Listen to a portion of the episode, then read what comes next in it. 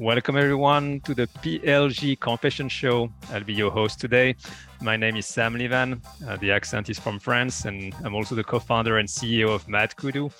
Uh, we help B2B marketers use data and science to monetize their product led growth motion and all the other motions without engineers. So we're working with uh, awesome companies like Figma, Dremio, Miro, RingCentral, Splunk, just to give some examples. But today we're not here to talk about MadKudu. I'm super excited to uh, be introducing uh, my friend and uh, PLG leader, ops leader, and CEO Andy Mowat. Before I introduce Andy, I'll just share that this uh, time is really a time for us in the PLG uh, profession to share authentic stories about the hot takes and the hot topics of PLG. No slide, no product pitch, no pretending that we have figured everything out. So it's like the real, like the be real of uh, the PLG world. And uh, we're hoping that those interviews help you uh, not make the mistake that have already been done and get some ideas on things that you can do today to uh, make your PLG motion better and your career as well. So excited to introduce Andy. Andy is a friend, but he also has a unique background. So I'll share maybe a few words about you, Andy. Uh, you uh, you have an amazing, I think, track record of building the sales and marketing engines at uh, world-beating companies. So we're talking about Upwork, where you were like VP Business Operations, uh, Box, uh, so PLG OG, I guess, mm-hmm. uh, in CS operation, marketing operations, and then Culture Amp, where uh, you started with uh, VP GTM operations before you moved to uh, growth marketing as well which is, I think is, is uh, a hot topic on the growth side today. And today you are the CEO and founder of Gated, a very fast growing, very cool SaaS company, um, helping, I would say, busy professionals um, get more clarity in their inbox, uh, remove the noise, and not only in their inbox, but also in their lives. Oh, that's great. It's, it's fun to be here. I've listened to so many of your podcasts. I as you said, I've I've done mops for like 15, 20 years before it was even probably called mops. And I've, I've had the privilege of running marketing operations at three unicorns. Uh, have learned a lot, uh, data stack issues. And I, I remember how we met. I sought you out because I needed a better scoring model that wasn't black box. And uh, you, you rocked my world on that side. So it's fun to be here. That's awesome. Yeah, I remember that meeting very well. And maybe one question I never asked you before.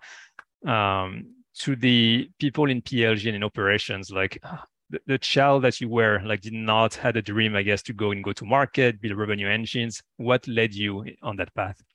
Yeah, um, I'll give you the fun path. I I was I was in the Bay Area, but I wasn't in tech, and I had this realization about 20 years ago I needed to be. And I read Tim Ferriss's book, uh, The Four Hour Work Week, and in it it talked about outsourcing virtual assistants, and I was like, my God, I need to go work for one of those companies. So I went out and met the CEO of Odesk, uh, Gary, and CEO of Elance, Fabio. Um, got to be friends with both of them and ended up, Fabio hired me to run business development. Um, he quickly threw lots of different things at me, like run my early sales team, um, help me figure out our CRM. We need to send lots of emails. Um, and so I just started, I found that I just really enjoyed like the systems, the data, the strategy, the big numbers, the ability to turn different dials. So that's how I kind of found myself in ops. You're right. I don't think many people grow up saying, I want to be there.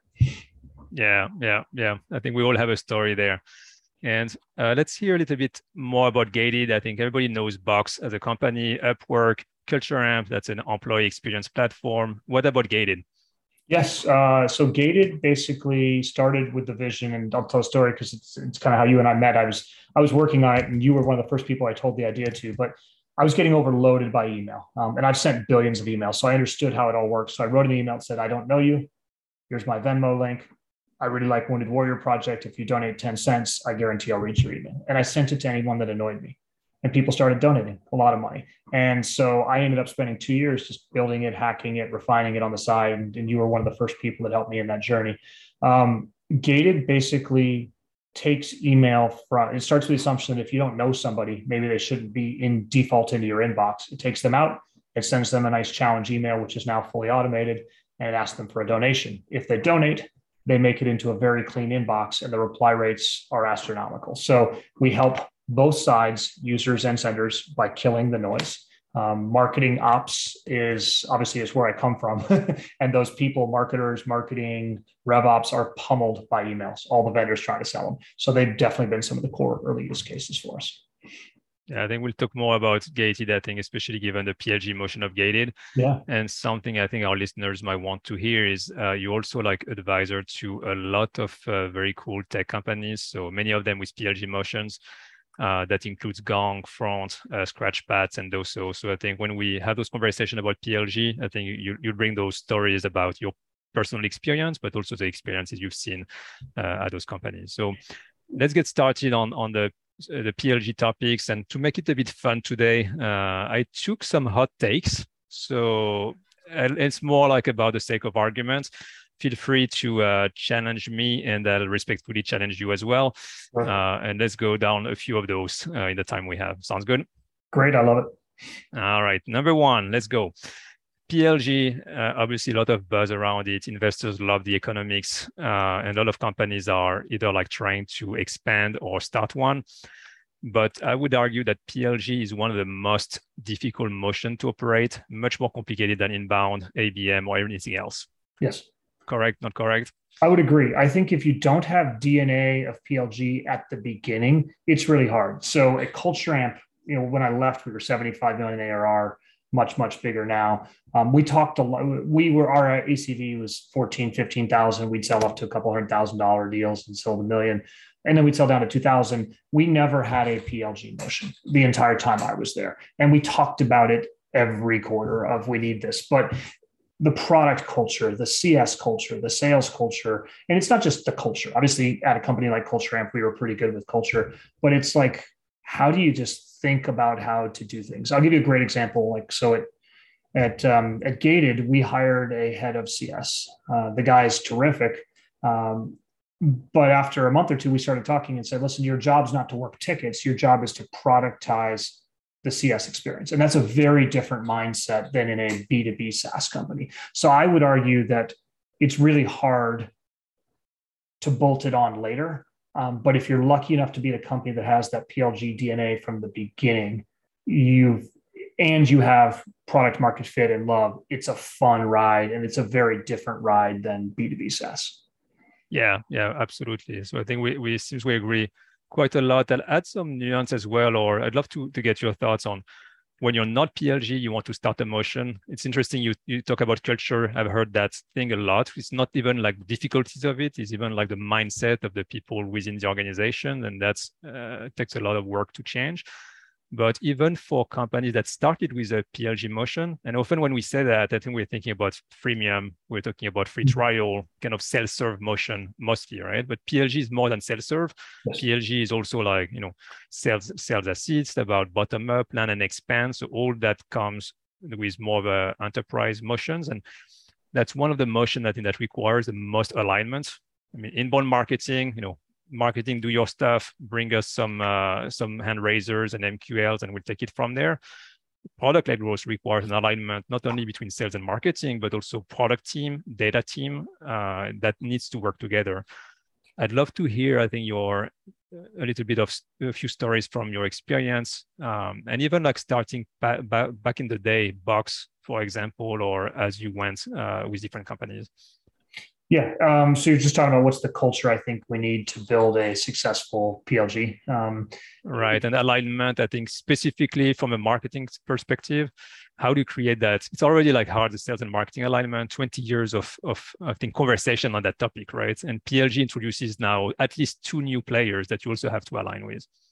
Absolutely. I mean, I think our CTO Alan has really driven the culture there, which is there shouldn't be a marketing driven initiative that doesn't touch product, right? So some good examples are we actually tried to, once people were loving gated, send them, hey, embed this in your signature. And Alan's comment was it probably won't won't work until you've really got product as part of that. And so we've definitely, you know, there's the how can we hack something together fast, but if it's not part of the product and the product's not involved in every single piece of it, like if your go-to-market motion is product led for product led growth and product first, product needs to be involved in every single decision at the beginning. And I think a lot of people's tendencies, including mine, um, is let's hack it fast and let's see if we can do something. Um, so I think that's a really big culture shift. You know, it's like our head of CS effectively sits like three quarter time in the product team. Um, you know, yes, he reports up to me, but like his day to day is much more around affecting the product than it is working tickets. Um, so I'd, I'd, say that's big. Um, the other big one that I'm sure we'll touch on is just data flows, right? like it's the GTM systems probably shouldn't be core dictating everything else. And that may be another reason why I think a lot of SaaS companies have trouble bolting on GTM because they're just their datas are living in two separate silos and having those two talk together. And so when I came from so at Box, I was able to, you know, we had Gainsight and we were able to get product data, but it was obviously a much bigger company and it took time. When I showed up at Culture Amp, I was like, well, okay, tell me how you're doing CS. How are you scoring accounts? How are you understanding them how do you figure out which ones have products and they're like we just can't get the product data and i was like okay like this is a we'll attack it we'll architect it we'll figure it out we'll figure out how to wire it in but we were still wiring it into a crm and it was less flexible and there were limitations on how we could use that data so i think that's a big problem if you don't have that wired right in the first place yeah yeah so you're saying like there is interface with with product we're saying marketing needs to have a seat at the table with product. It needs to be a coordinated effort.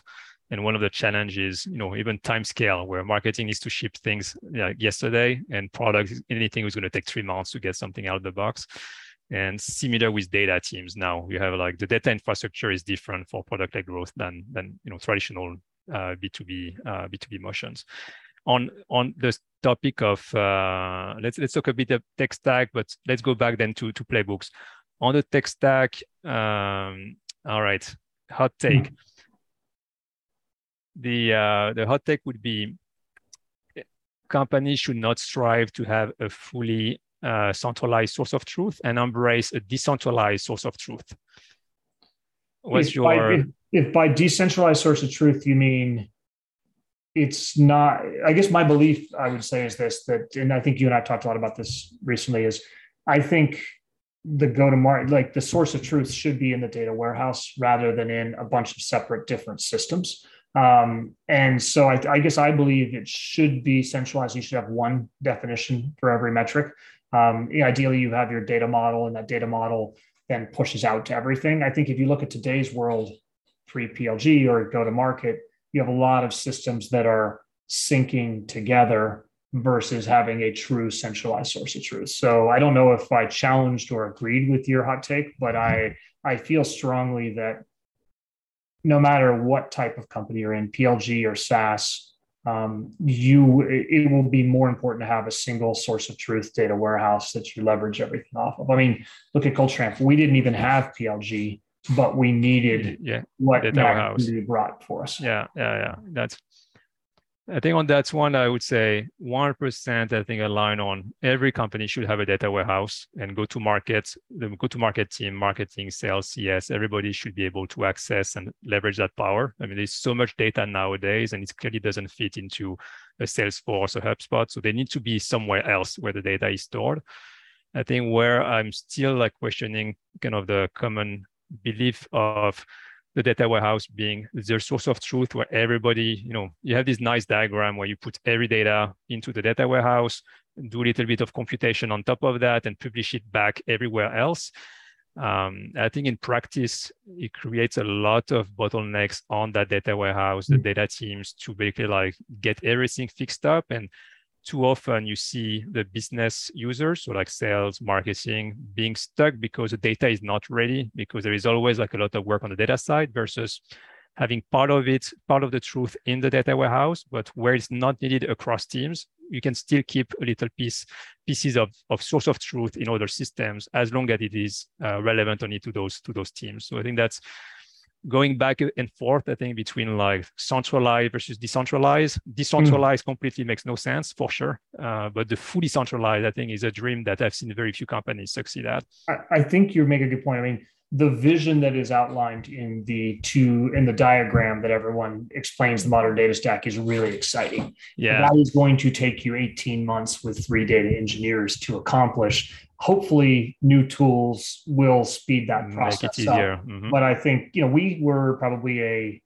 16 month maturity cycle to really get a data warehouse that was effective, but we still had like direct wiring. So I think you're you're very right on that regard. All right, I'll, take, I'll take that one. Um, let's talk about playbooks uh, because mm. there's a data side, and we'll get back to I think some of the interesting debate on PQL, PQAs, and those kind of things. But let's start first with with revenue and some mm. of the plays. Um, PLG, I think it's it's it's one of the challenging motion because it can be playbook for growth team and product team on the sales serve, can be like playbook on the bottom up, what kind of emails to send like for uh, among the free users finding those enterprise deals. What are the plays that you've worked with that you found very powerful? Uh, plays that you would recommend for anyone to start with if they are not doing it yet? Mm. So you're talking really tactical, like what plays do we use? Yeah. I'm going to talk specifically at Gated. I think we have a lot of unique like moments of customer touch points. And so I'm a big believer in there's maybe no generic play that works for everyone, but I can talk about a couple of ours, right? So every time you get a donation to reach your inbox, that is a powerful moment. Um, and so we want to both capture that moment with the user, but we also have a automated play which will ping the sender and say, hey, terrific to see your donation via gated and just sit back and listen, right? So I think a lot of it for us is at those moments of happiness and joy, how do you make it easy for them to talk to you? And from there, you can then start to channel the conversation in different ways. So that that's definitely a play that's worked very well for us on both sides of our marketplace. I'd say um, a lot of the upsell plays we aren't yet running. We're really focused on that B2C first, and then we'll layer on the B2B on top of that. But uh, there, I just, this is kind of what I geek out on, which is how do you find something and then just keep working on the growth loops? Uh, and how do you, how do you like keep building out more and more growth loops? And so the big thing is once you've built a growth loop that works, figure out how you make it better and better and better versus like just moving on to the next one. Because once you've got something that's working, you can tweak it. So a good example there is we figured out how to get people. We've got, I think, got 140 testimonials in four months with Gated. Um, so we figured out how to make it really easy into the process. And then we figured out like little fun asks to continue to move them down that customer advocacy journey as well too. So I don't know if that fully answers your question, but I'm a big fan of like finding growth loops and then building plays off of them. I think the, yeah. the broader question of playbooks is tough. I think there are you know, so very few people have really operationalized plays, playbooks well across teams bigger than like four or five people. Um, and I think that is a opportunity for sure. And one thing I remember I liked on MadKudu was like your widget did a good job of it trying to explain why we handed you this lead and to some degree like what action you should take on take, that. Yeah. But I, I do think yeah, happy to go deeper on that, but I definitely have some theories on playbooks. I've always kind of said like the tool that makes it the easiest and that people are using is the one that wins. Yeah. Versus yeah. like don't over engineer it. Yeah. Keep it simple. Find those moments, I think the customer journey where you have the opportunity to to to engage a conversation. And I have to say that the play that you have around the testimonials uh, extremely powerful at Gated. Uh, so I think you know gated is asking at the right time you know a um, like a reference on g2 and it's doing it at the time as you mentioned like when you get to the donations kind of a peak of engagement. And it's been amazing to see how i think gated which is still a small company getting a lot more review than product that are way more established with a very simple like play like this and a very small team. So that's uh yeah. amazing. I, I would say one interesting we, we discovered is um don't start the customer advocacy journey with g2 um, so G2 can take 15 to 30 minutes to review. It's like every time you think you're done, there's another step. And like I've given up on five or six G2s. I'm like, just when are you going to stop asking me for more things? Right. So for us, we made the first entry into that advocacy as simple as possible, which is like a fun three to four minute Typeform. And so then one of the many asks is G2, but also mm. TrustRadius and everything else like that. So I think a lot of people like, yes, G2, G2, G2. But for us, it's like, getting into our database as somebody that loves to be an advocate and you've taken that first motion is more important than a G2 review for us. Love that. Love that. Um, let's talk about PQL. You mentioned scoring a few times. Yeah. And uh, interestingly enough, I think very few companies actually have implemented a, a, PQL or PQA definition and then the tracking for that. Like I think one of the last survey I was looking at, you know, more than 50% of companies that have a PLG motion don't have a PQL. So it's almost surprising to me. I have to say it's a hot take, but I would say like any company doing PLG, even if you're starting a PLG, should sit down, define what a first like definition of a PL PQL is or PQA, so product qualified account, uh, and can always refine on it, but it's a must-have for any PLG motion. Agree, disagree? Yeah, I couldn't agree more. I think it, you all if, if you don't have a if you don't have a start you don't have anything you can improve or iterate on and you can't be testing assumptions. So the sooner you have that first scoring even if it's rough like for us right now it's effectively do they you know, like yeah yeah. if, they Clearbit they're probably good enough business, yeah. business persona and we want to spend more time on them than like a personal email yeah yeah i'll tell you like the the, the argument that I'm hearing and I, I, I would disagree with is I think PQLs or PQA can be misused and i think that's where people throw the entire thing away because i feel like you know they, they, they have a bike not knowing how to ride the bike and they say oh bikes are useless i'm going to walk. So it is true i think if you can't use the bike you know walking is probably better than getting hurt. Mm. uh, but it, it, doesn't mean bikes are not useful. I would say it's more about the the skill skill there. And, and some of the typical like pitfalls i see with with our customers with ourselves on that side is marketing or product defining you know some pql definition and not doing the enablement the communication the core yes. building of that of that thing right? Similar with mql it's always been this thing where marketing like defines some mql somewhere. Sale doesn't buy into that. And then you know you um the, the mql concept is rejected versus it's because it's done wrong yeah. Well i think what you guys and again i don't i'm not in the business of just selling MadKudu, but I love some of the things you guys did, which was when you get a PQL, you ideally want a intelligent system to refine that, right? So I think what you guys did was then regress. How did that PQL perform through the funnel, and if that one, and then what were the traits of that PQL, and then if if say so say for example, personal emails are continuing to just get stuck and churn out, um, or get win lost um, out like maybe don't send as many of those over. And I think I think that's where you guys have done a really good job of like it's the learning module of that, which is really hard. And then the other thing is like don't make it a black box. And I think yeah, you guys did a good job of balancing, and that's part of the reason I picked up the phone to call you in the first place was HubSpot's lead scoring model was black box. A 72. What does that mean to my sales team? Why is it a 72? What is the top thing? And so I think if you have an intelligent model that can learn that doesn't need input from teams, uh, and then it's not black box. It's just a better place to be. 100% feedback loop. It's not a static definition forever, and yeah, the transparency and the explainability, uh, very very much there. One other thing I think that comes uh, out, I think, in this conversation is uh, who cares about PQLs, more about moments. It's about like what emails or what outreach we send. And I think it's kind of opposing PQLs, which is okay, just like prioritization versus um, you know what actions do you take? And I agree. I think those for me are it's not one against the other. Those are two different topics. One is really around proxy to revenue. So PQLs, we need to understand like are we getting closer to revenue or not and aligning the organizations against that clear metric that people agree with so it's a proxy so that could be for gated like anyone with a Clearbit match you know is for now i think it's a proxy to revenue but that does not solve the problem of what actions do you take what do you tell someone when you engage yes. them right and that actionability i think is is is a different topic yeah i think that one is i think that's a really hard one too and then i um I mean, I've always had this view of you want to be feeding people lots of signals, but if people don't act on, if people are like, yeah, that signal's not worth anything. I remember when we when we turned Gainsight on at Box, and we and they they were very helpful. We overloaded people with calls to action, and then we had to we learned we had to dial them all back. And i think ideally the system can be smart enough to be like well the person is just stopped stopped or started ignoring that call to action. Let's not send it anymore. So the ideal is the system is smart enough which is feedback loops as we talked about. And so i guess there's that. And then yeah playbooks and operationalizing what you do.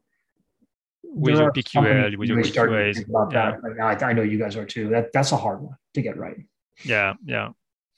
Um all right, let's let's continue hot topics, and that's I've, what I've got one for you if you want. Oh yeah, yeah, please, so, yeah, I mean, let's play. I think a lot of it is like I'd be curious what you see in terms of like there's PQLs, so getting into the funnel, right? But not all those people are ready to buy right now. And so, what have you seen for like best practices in terms of how do you engage people that are not ready to get in the funnel? Um, so yes, you operationalize it, you ping these people, and they're like, "Yeah, not now." And so, I, have definitely got my theories on that, but I'd love to hear what you've seen working well in terms of engaging people that aren't ready to go down that road yet. Yeah, on that one, pretty strong opinion, I think, on on many, I think, go-to-market organizations not having the clear distinction between fit and engagement. Mm. And I think, especially in the PLG world, we talk a lot about engagement, about moments, about when is someone ready to buy, and not enough about fit, which mm-hmm. is who is a good fit for even like buying an enterprise plan. So when they sign up, do they is this a sign up that has the potential to buy enterprise or, or, or more, more of a sales assist or sales serve? And that distinction is critical. I think you uh, I often like mention like how critical it is to separate those funnels. So when we look at activation, for example, like many product teams look at activation just on, okay, here's my signups. Let's see what's the activation rate at day one and day seven but it's absolutely necessary to break it down by by fit uh, because you know maybe a lot of the people you have do not activate because they have the wrong fit. It's not an activation problem; it's a fit problem. Uh, but that links back to I think the the point about what do we do when they're not ready to to buy now when right. And I think that's where the, the fit matters because the PQLs or PQA means they have the right fit and they have reached that threshold of engagement that they are ready for either a sales or conversion or to be passed down to sales. That's what the PQL and PQA, that's the lagging indicator, and that's a great indicator on, on closer to revenue. Now, when you have the right fit, but not the right engagement, that becomes nurturing. And that's something that product and marketing can really help on and can be measured on. How many of the good fit can you get to that nurture level? And I think we go back in the play on the pre, uh, you know, the pre-sales play. I like that. The other thing I've seen that works really well is the community approach too, which is uh, mm. like Gainsight ran really well. We did a really good job at Culture Amp as well, which is okay. So you're not ready to buy right now. Like we have meetups, geek ups, global events. We have content. We have a job board to help you find your next job. Um, like, and a lot of that stuff, uh, like Slack groups and and things, we found to be in, insanely valuable to be able to like engage the people. And you know, I think was it either Anthony Kennada or Nick at Gainsight? Their quote was, "We want to be in every deal." Um, yeah, we, yeah. we don't know when that deal is going to happen, but when they start to think about something, we want to be there.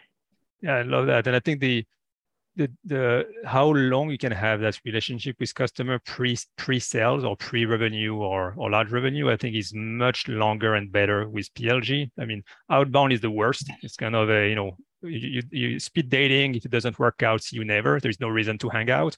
Inbound you have more of a reason to hang out. Plg now you have community where you can still get value from the product and build and nurture that relationship. Yeah. Yeah. Yeah. And we probably won't go down this road too much but like pricing is such a key component to plg i was talking we, we obviously don't have pricing it's free to use gated for users we make money from the sender side um, but or actually from taking percentage of donation. But I do see a lot of companies where they miss on their pricing model and they can never backtrack it back. Yes, yes, yes. Oh, uh, the clock is ticking, so I'll try to uh, to move maybe to a f- one or two, but I can see maybe pricing and sales uh, sales team wise because often I think you have this kind of uh, situation, and that has been said before product is often excited about product-led growth uh, for obvious reasons. Marketing is pretty neutral. It's one more funnel to run that, that can be you know, something they have some impact on. And sales, for them, they often see all those signups, but they don't see the money. And if it doesn't work out right away, they kind of go back to why don't we just do like ABM or traditional like outbound? They have more control on their destiny. And it's a, a cultural thing as well. From a um, and and why I'm bringing that up as well is there is often cannibalization in the pricing. Like if you have a plan at you know fifty dollars a, month and you are trying to sell a 50k, 100k deals, you have this kind of anchor that's that's hard sometimes for sales rep to to understand and work with. What's your experience there, pricing wise, and the relationship with sales?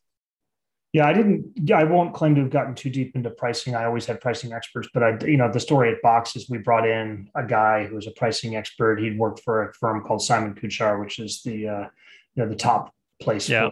And he, you know, he was just he ripped through strategically our pricing, right? So I remember like he's like, well, these ten customers are literally like using 5% of your bandwidth. And there was like a guy in Mexico that was like hosting the entire world's videos on one, one seat of box and things like that. So he was able to get, like, you're able to capture really interesting value. I think on the flip side for like PLG, you know, if you missed, if you cut that thing wrong, like Loom, yeah, yeah, at 50, and then it was just they were just not monetizing anybody. And so there's this balance of how much do you have a product that people just love versus how much where do you capture that line? But once you cut it, it's really hard to change it. I hear that. Yeah, I can see uh, the challenge there. And that's also a cross functional conversation going back to it's not just marketing deciding on pricing or sales. I mean, it impacts everybody's metrics. And uh, this, this, and this is, yeah, so it's so critical. Yeah. Um, talking of like multiple funnel and motion and sales team, um, hot take not a single PLG company will do PLG only. Mm. Like they will run every single motion out there. So inbound, ABM, probably like partner, and obviously PLG. Um, so that's and there is a lot of Kool-Aid, I think, right now about PLG being the all and all for for everything, right? The solution, the cure for, for all. What's your experience here? And I think if if we go there, how do we integrate multiple funnels uh, when you're in operations or when you're in marketing? Hmm. I think you have to be running a comprehensive go-to-market effort. Um, you know, even one of the top people at OpenView Partners said, uh, you know, PLG and, and virality at its core is just customers talking about you, right? So that may not be in the product, but you may have love. But then, how do you catalyze that? How do you do social? How do you have the brand side? How do you have the content? Um, all of the different pieces that support it. So I think I look at it as there's one funnel and one set of leads versus an MQL or a PQL.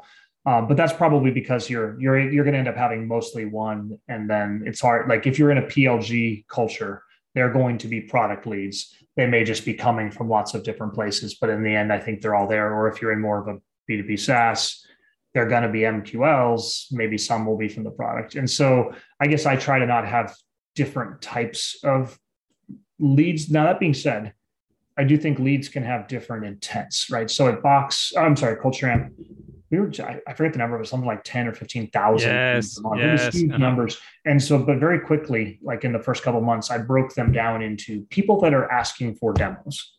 And we're going to treat those people as we're going to get those people through to a salesperson as fast as humanly possible um, because they've already asked. And so they don't have anything else. They don't need to be nurtured. They don't need to be anything. And then there are the people that have scored over. And so I do think I don't think there's like there's the marketing leads and the product leads, um, but I do think once they're in and everyone's working towards driving leads, you can then cut them and triage them and handle them different ways intelligently. That's that's yeah. I, I don't know why we we never talked I think about about that before, but I. Uh, that's something I think a lot of companies are struggling with, maybe on the semantic, because you have do you have like a funnel for MQLs, another one for PQLs? Now you also have PQA and MQA when you look at the account levels. You're starting having a lot of funnels, a lot of reportings.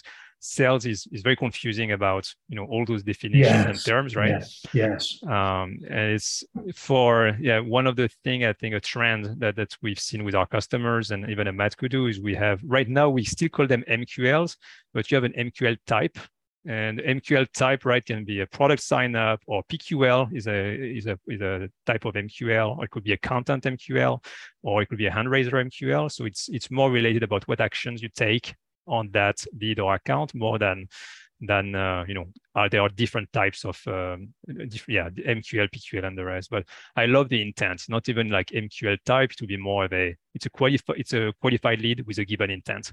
Yes, I think that makes sense. Um, I mean, if you visit the pricing page, we may want to treat those different. I mean, A, we may want to score them differently, but B, they clearly have a different intent as well too. Intent and the action you take on them. Yeah, it should be called like XQL. Like how do you call something that's it's not really a marketing qualified lead anymore, right? It's going to be um, a we, yeah. we we called them effectively like they were lead qualified leads. They qualified themselves by saying we called them hand raisers or um, we called them time critical leads. So there were some that you could nurture and it would be okay if you got back to them in like four hours or 40 hours. Uh, and there were other ones that if you got back to them in 40 hours, they were already talking to your comp- competition.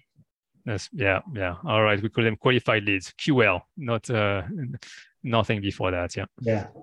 Oh, um, yeah. Cool, Andy. Uh, we, we're trying to keep it short, but if you uh, maybe last word of, of wisdom uh, before we uh, we close. Yeah, let's go with the uh, you know the the classic question about young Andy. If uh, today's Andy could give that young Andy a, a piece of advice to accelerate in their career and, and avoid a few mistakes, what would that be? Don't be afraid to go ask for what you want. Um, it's fun um, because actually we're, we're working with your son right now. Is working at Gated this summer, which has been awesome. And I, I mean, the, the guy's 18 and he's he's so sharp, and I think that was one of the lessons he took out of it. Hopefully, I'm not like talking too much about this, but it's like you know, if you can help people understand, because at 25 or 30, I would wait outside my boss's office, hope they would pay attention to me versus just like walking in there and being like, this is the problem, this is what I need. And so it's like, you know, if they're young folks earlier in career, they're being direct, knowing how to manage up. I've got a really good article on my LinkedIn around like that was a huge career unlock for me as well too. So I think those are key skills that hopefully somebody teaches you. Yeah, yeah. Awesome, Andy. Uh, anything else you want to share? No, this is great. I'm, I'm honored to have been on it. I've been listening for so long that uh, it's fun. Yeah, super fun as well. I think a lot of topics we haven't talked about before. And for everyone listening, we'll be sharing also some links uh, on some of the topics we've talked about. And Andy has a fantastic, I think, LinkedIn um, post. So make sure to follow him. I think you'll, you'll learn something for sure. That's awesome. I guess the last thing I would leave you with is if you want to reach me, just email me, andy at gated.com. I'm, I'm fully comfortable putting my email out there because if you don't know me, you might have to make a donation to reach me. That's awesome. Sounds good, Andy. Have a great one. Thanks, Sam. Bye, everyone.